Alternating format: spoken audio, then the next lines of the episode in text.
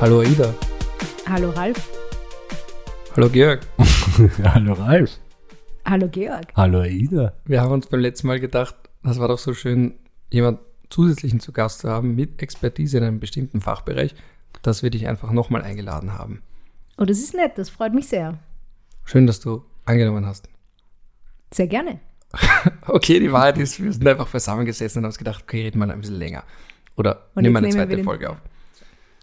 Ralf, du darfst nicht so ehrlich sein. Wir hätten auch die Illusion kreieren können, dass die Aida über sieben Berge und sieben Täler und sieben Wieso Meere In meinem Helikopter, ich weiß es nicht, das ist so Ralfs äh, äh, Vorstellung von ganz weit weg. Ja. Wie viele Weltmeere gibt es überhaupt? Gibt es sieben Weltmeere? Sieben.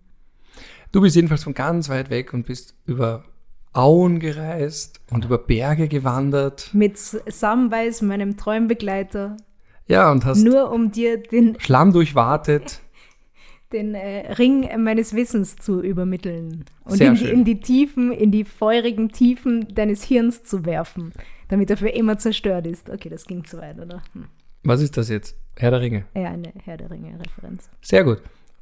Herr der Ringe. Apropos Herr der Ringe. Ich war vor einigen Jahren in Ukrainisch, sagt man Tschernobyl. Die meisten kennen es aber als Tschernobyl. Das ist eine Form von makabrem Katastrophentourismus. Und ich habe dann dort auch zu Mittag gegessen.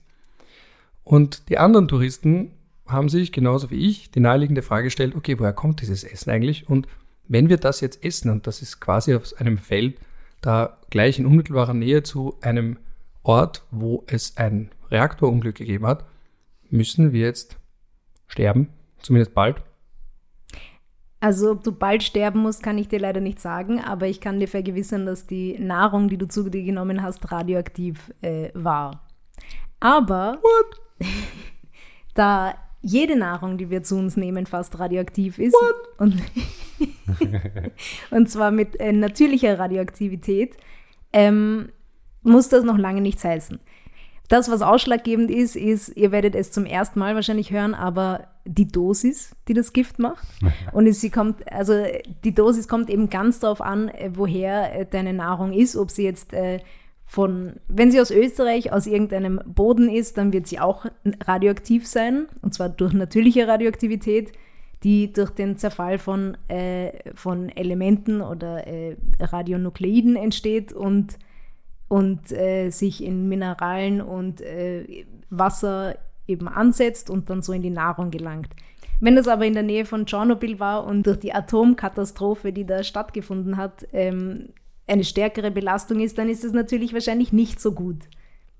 Ja, oder nicht so natürlich. Also es kommt grundsätzlich wie immer auf die Dosis an. Es kommt auf die Dosis Und an. Ja. äh, wie du, glaube ich, schon gesagt hast, das heißt, es reichert sich im, im Essen an, das, das Genau. radioaktive Material, nein, das kann man so nicht sagen. Die Radioaktivität Ja. reichert sich an im Essen. Also nicht nur im Essen natürlich, sondern in allen Pflanzen und auch in der Luft und im Gestein und überall, wo natürliche Elemente zerfallen, die irgendwie Radioaktivität freisetzen, haben wir Radioaktivität. Und dann gibt es Umweltbedingungen, die das erhöhen können, diese Menge an Radioaktivität in den Lebensmitteln. Wie zum Beispiel eine Katastrophe, eine Atomkraftwerkkatastrophe, wie in Tschernobyl stattgefunden hat, die durchaus schon für uns gefühlt sehr lange her ist, aber Genau, die in dieser Zeitrechnung für quasi die Halbwertszeit oder den Zerfall dieser Radioaktivität eigentlich keine lange Zeit ist.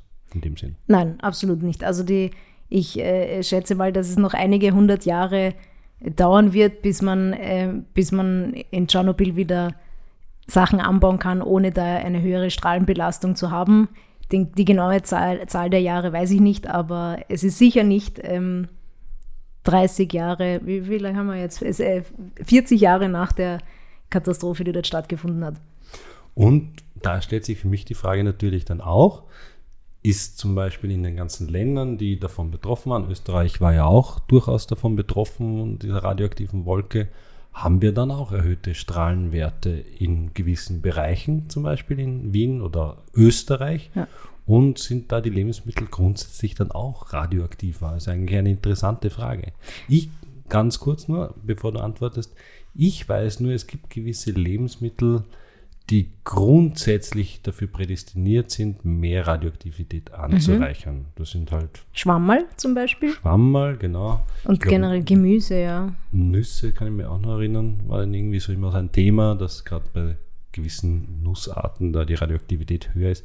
Aber grundsätzlich gibt es Umweltbedingungen, die diese Radioaktivitätsmenge erhöhen können in Lebensmitteln.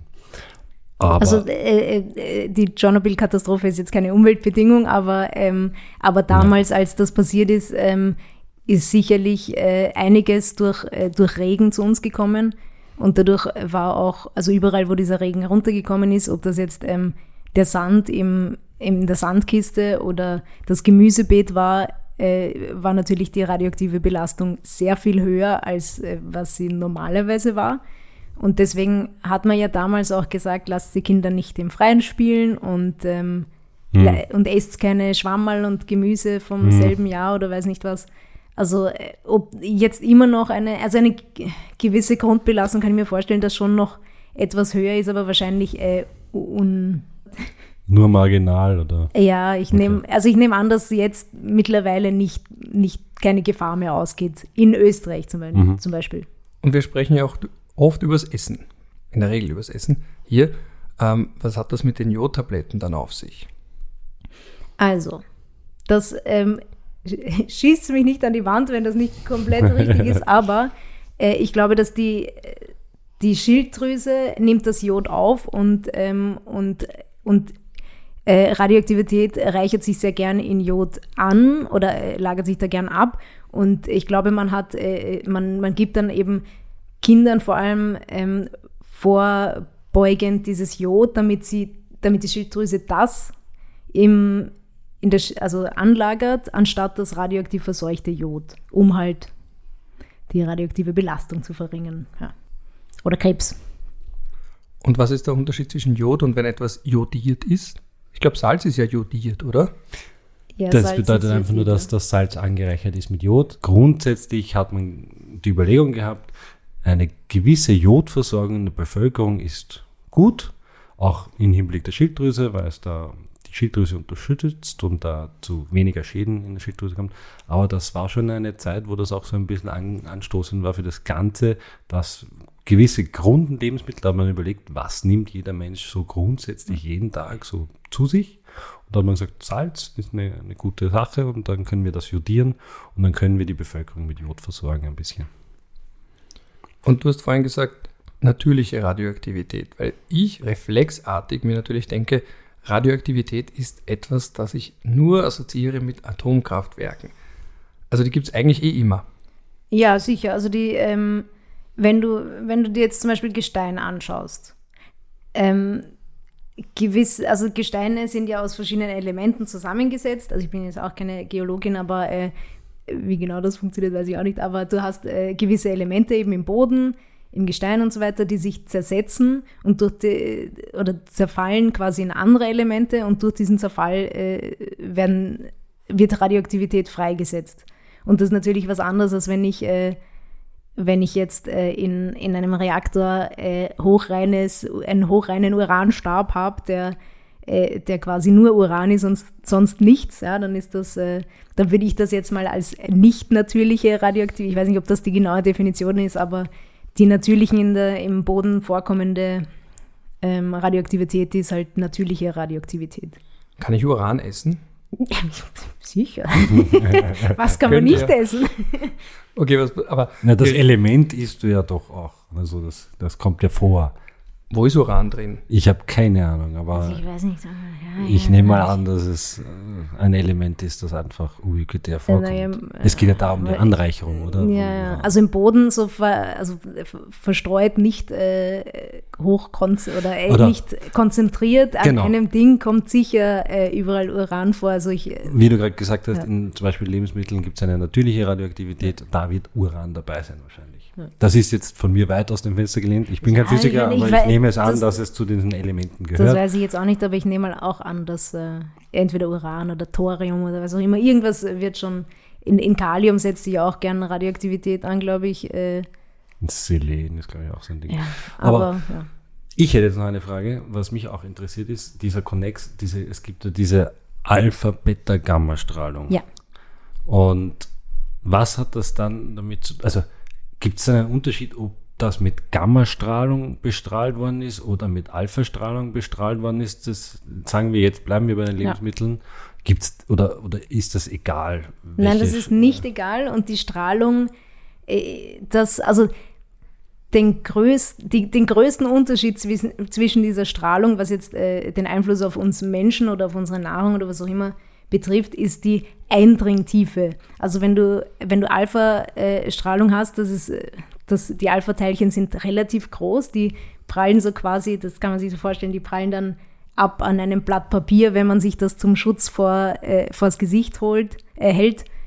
Ähm, und äh, die Beta, äh, Beta-Zerfall äh, setzt halt kleinere Teilchen frei, wo man schon, ich weiß nicht genau, 5 Zentimeter irgendeine Schicht braucht, 5 Zentimeter Betonschicht, um die äh, abzuhalten und Gammastrahlung braucht schon, weiß nicht was, ein paar Zentimeter oder Meter Bleischicht. Mhm. Und ähm, genau, dafür ist Alpha, sind Alpha-Teilchen, wenn man die irgendwie zu sich nimmt, also wenn man es äh, schafft, dass man ein Alpha-Teilchen isst, dann ist es extrem schlecht, Mhm. weil es natürlich äh, in unserem Körper dann drinnen ist und nicht von einem Blatt Papier abgeprallt und äh, dort äh, weiter ja, schlimme Sachen anrichten kann. Was heißt, was heißt schafft? Das heißt, es könnte mir zufällig passieren, dass ich Alpha-Strahl, Alpha bestrahltes Essen zu mir nehme. Nein, also das, äh, ne, nein, nein. Ich habe Nein, dich nein, gewarnt, ich um- habe blöde Fragen. Nein, da geht es jetzt um, ähm, um äh, wenn ich jetzt diese, wenn, wenn neben mir ein Alpha, Beta oder Gamma-Zerfall stattfindet und ich mich nicht vor diesen Strahlen schütze, sondern dann, keine Ahnung, äh, etwas mit Alpha Sagen wir, du schützt dich nicht vor den. Strahlen, ist dann die Alpha-Strahlung schlimmer als die Gamma-Strahlung? Naja, nein, also nur wenn ich sie, wenn ich sie zu mir nehme. Also die Strahlen äh, selbst, eben durch die Eindringtiefe, äh, ist es am besten, wenn man äh, oder kann man sich am besten vor Alpha-Strahlen schützen. Durch eben, wie gesagt, ein Blatt Papier reicht wahrscheinlich. Aber ich würde es nicht essen. Und wie kann es passieren, dass neben mir eine, wie hast du es gesagt, eine, ein Strahlenzerfall stattfindet? Wann wird denn das passieren? Na, Indem du es zum Beispiel in einem Versuchslabor künstlich äh, herbeirufst. Aber ich muss nicht Sorge dafür haben, dass wenn ich dann Nein. nach unserer Aufnahme auf die Straße gehe, dass dann auf einmal neben mir irgendwelche Strahlen zerfallen. Nein, nein, äh, musst du dir keine Sorgen machen. Ich würde halt sicherheitshalber trotzdem meinen Mund geschlossen halten. Zahlt sich ein Aluhut aus. Äh, ja, aber es zahlt sich äh, wahrscheinlich schon ein Papierhut aus.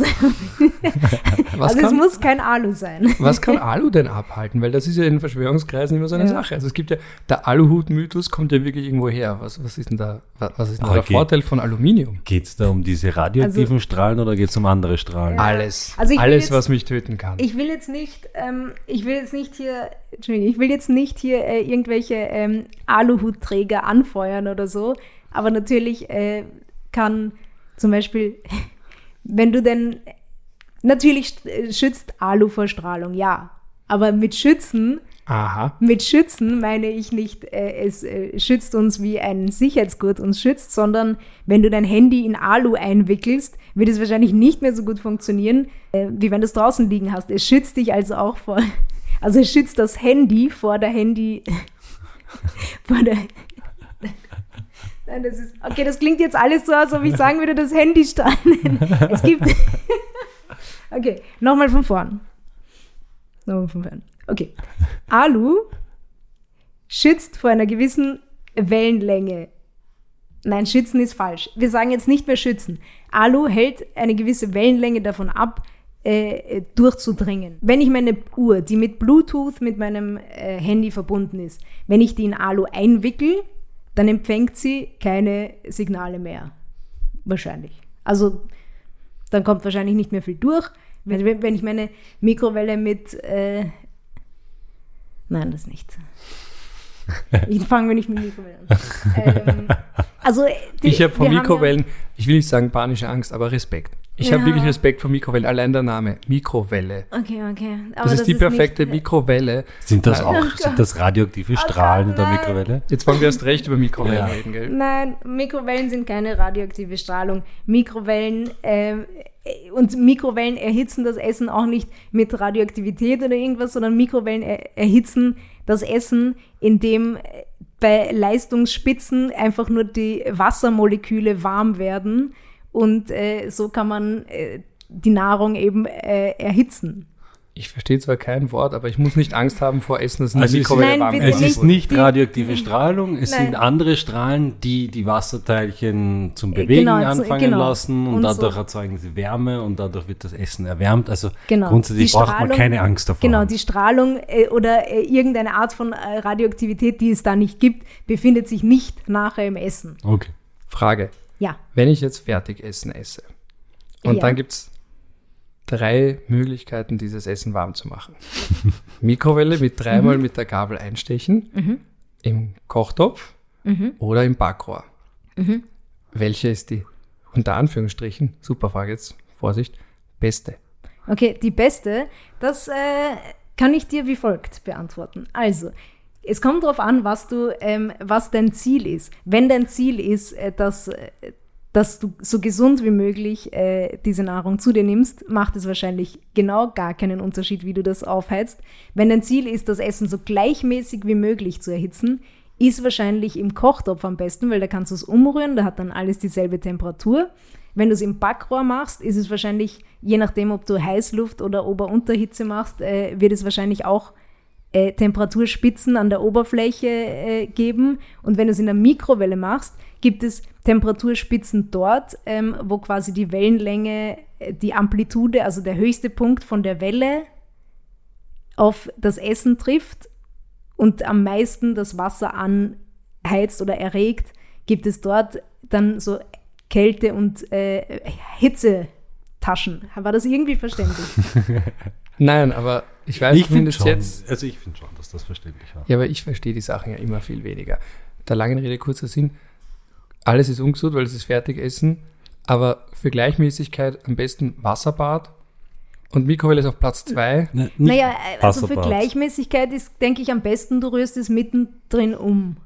Das ist Ja. wichtig. Wenn du das Ding so, wie es ist, ins Backrohr oder äh, Wasserbad oder was auch immer ähm, gibst, wird immer entweder außen mehr Hitze sein als innen oder eben in der Mikrowelle dann dort, wo die, die Amplitude oder der Höhepunkt oder ja, der, der Strahlung ist.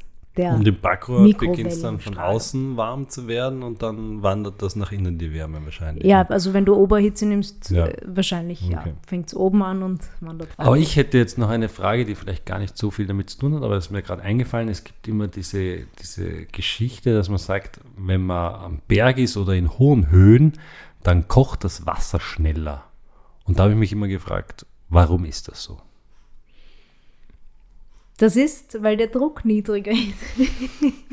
ähm, also bei niedrigerem Druck ähm, kann man schneller, also braucht man eine niedrigere Siedetemperatur, um vom flüssigen in den gasförmigen Zustand zu gelangen. So wie ich es mir jetzt vorstelle, ist es, ähm, die beim Kochen geht es vom flüssigen in den gasförmigen Zustand. Das heißt, die Wassermoleküle entfleuchen aus ihrem flüssigen Zustand und damit sie das tun können, müssen sie diesen Gegendruck überwinden, nennen wir es mal so. Ich kann es nicht anders sagen. Das heißt, der atmosphärische Druck hält die so ein bisschen zurück.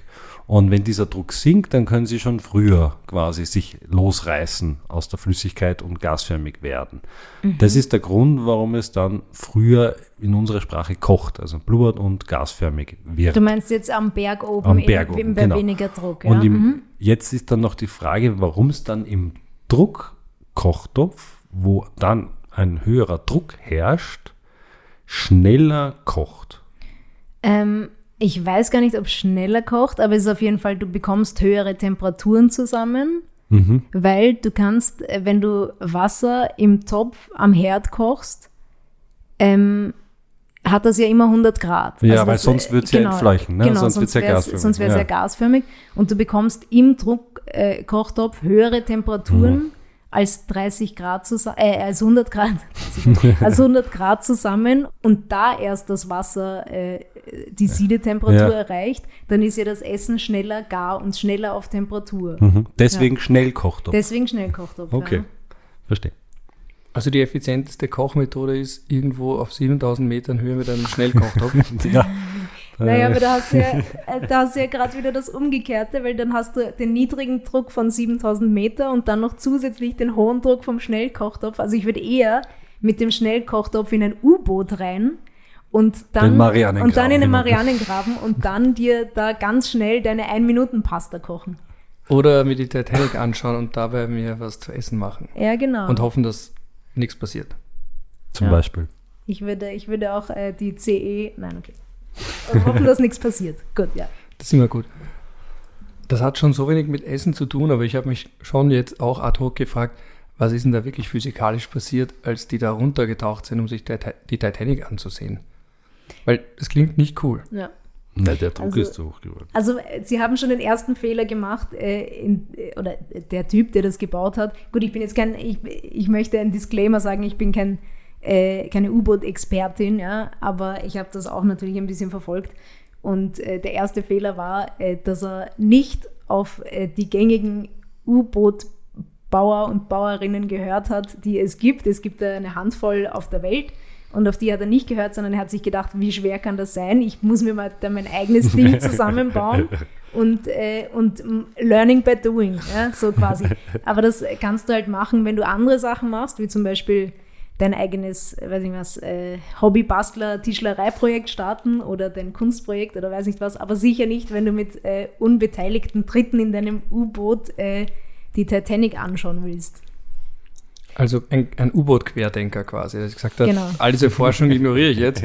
Ich kann das, ich weiß es besser, weil ich habe die YouTube-Akademie zum Genau. U-Boot-Bau absolviert. Okay, aber es hat Das mit war- Essen nichts mehr zu Genau, tun. ja. Das, also das war mal sein erster Fehler und dann hat er noch so äh, Kleinigkeiten äh, falsch gemacht, wie er hat das Ganze in, mit Carbon gebaut und Carbon hat anscheinend eine gewisse Anzahl an ähm, äh, Anzahl an, an Verwendungsmalen äh, und, und es wird immer, also es erreicht dann irgendwann einen Punkt, wo es dann nicht mehr so beständig ist oder so, äh, äh, wie, wie sagt man, so Beständig, Ja, so beständig. robust. Ja, wie, wie halt beim ersten Mal und dann irgendwann snappt, ja?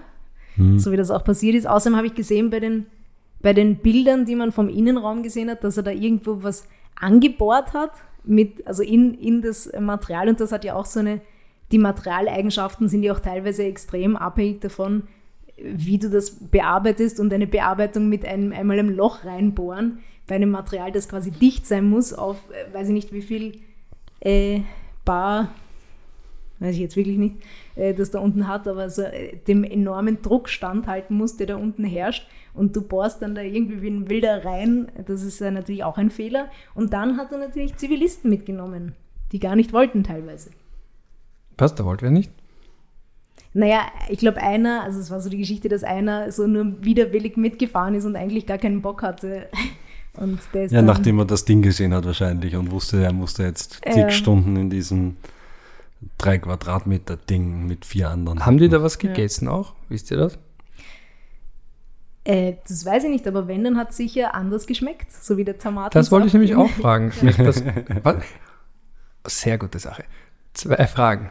Schmeckt es anders in einem U-Boot, ganz unten, und schmeckt es anders im Flugzeug? Stimmt damit du? Ich habe mir letztens wirklich so einen Tomatensaft genommen, einfach Ja. aus Prinzip, mit Pfeffer und Salz. Und hatte dir anders geschmeckt als sonst? Ich weiß es nicht, weil ich ja sonst nie Tomatensaft trinke. Ah ja, ne? Schmecken die Sachen ganz oben und ganz unten wirklich anders? Also der Druckunterschied macht äh, angeblich schon einen gewissen Geschmacksunterschied aus. Warum, weiß ich nicht. Das weißt vielleicht du, Georg. Vielleicht äh, sind die Rezeptoren äh, unter Druck oder weiß ich nicht. Na, mein Problem gerade bei dieser Geschichte ist, ich hätte jetzt die Antwort gegeben, die ich seit langem oder viele Jahre schon gebe, aber letzten ein, zwei Jahren habe ich irgendwann gelesen, dass er Blödsinn ist.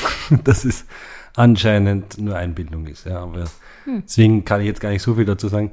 Grundsätzlich hat man gesagt, ja, wegen dem höheren Druck ist das, also sagen wir so, die Würze wird anders empfunden, Salz ist nicht so salzig oder es ist halt alles nicht so geschmacksintensiv. Das war immer so meine Ja. Gängige Annahme. Aber grundsätzlich, was ich jetzt noch weiß, habe ich gelesen, dass es einfach dieses, du sitzt im Flugzeug, du trinkst sonst nie Tomatensaft. und jetzt ist es diese Situation und jetzt bestellt sich jeder diesen und dann ist es total super und gut. Ja.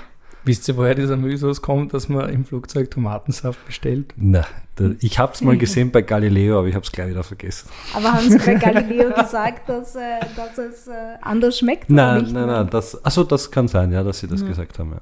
Aber auf jeden Fall, wenn es äh, im Flugzeug anders schmeckt, das wissen wir jetzt äh, nicht genau, äh, würde es auch im U-Boot anders schmecken. Aber in die genau entgegengesetzte Richtung? Na, wieso im, äh, im, im Na, entweder ganz oben Ach so, oder nein, ganz äh, unten. Nein, nein, im, im, im, im Flugzeug ist ja auch äh, künstlich ein, ein Überdruck, oder? ja, Und, äh, und diesen, diesen, das kann sogar sein, dass das die Begründung war, wie du richtig sagst, ja. wovon? Dass es ja eigentlich im Flugzeug den Druckausgleich gibt, ne?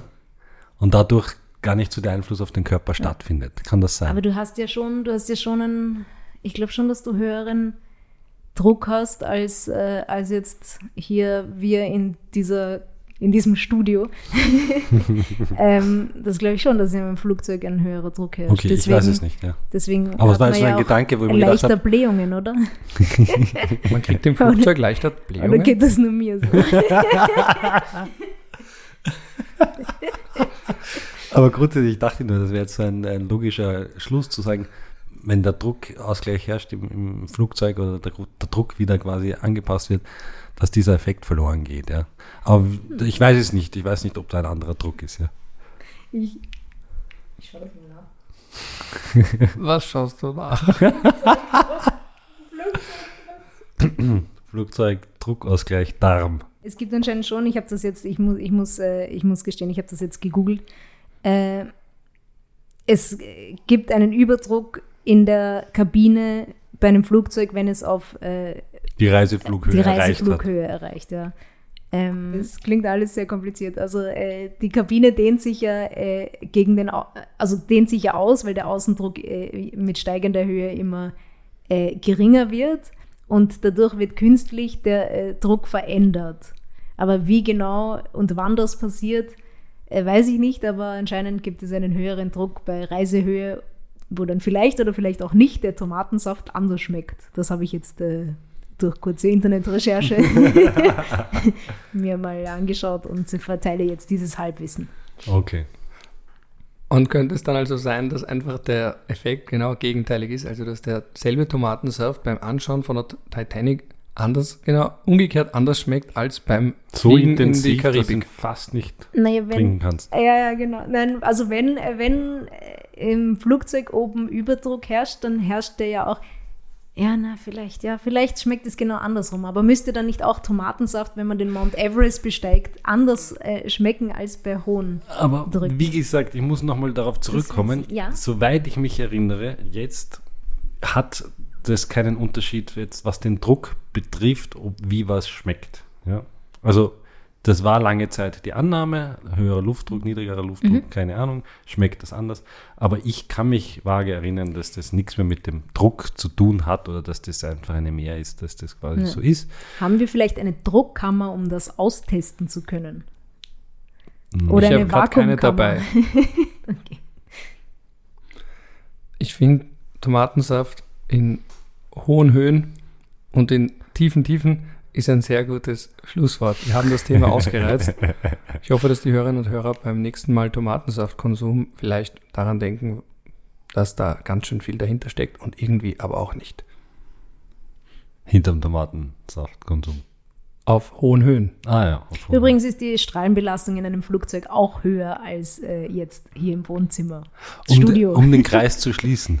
ja, um den Kreis um den zu Ring schließen. zu Genau, schließen, den ja. du zum Ralf Genau. gebracht hast. Genauso ist auch die Strahlenbelastung zum Beispiel, wenn man im Waldviertel äh, lebt, höher durch das ganze Gneis und Granit. Das Im erklärt Boden, einiges. das eine Höhe. hey, ich bin halb Waldviertlerin, okay? Aufpassen. Und ich war schon mal im Waldviertel, okay? Genau. Und äh, genau durch die anderen Bodenverhältnisse ist da, also äh, schwankt natürlich auch das Level an Radioaktivität und im Waldviertel ist es ganz besonders hoch und äh, deswegen äh, gibt es dort auch die größten Kartoffeln. das war ein Spaß. Der Spaß ist ein gutes Schlusswort. Danke, dass ihr dabei wart. Danke, Aida. Danke, Georg. Danke, Ralf. Danke, Ralf. Danke, Ralf.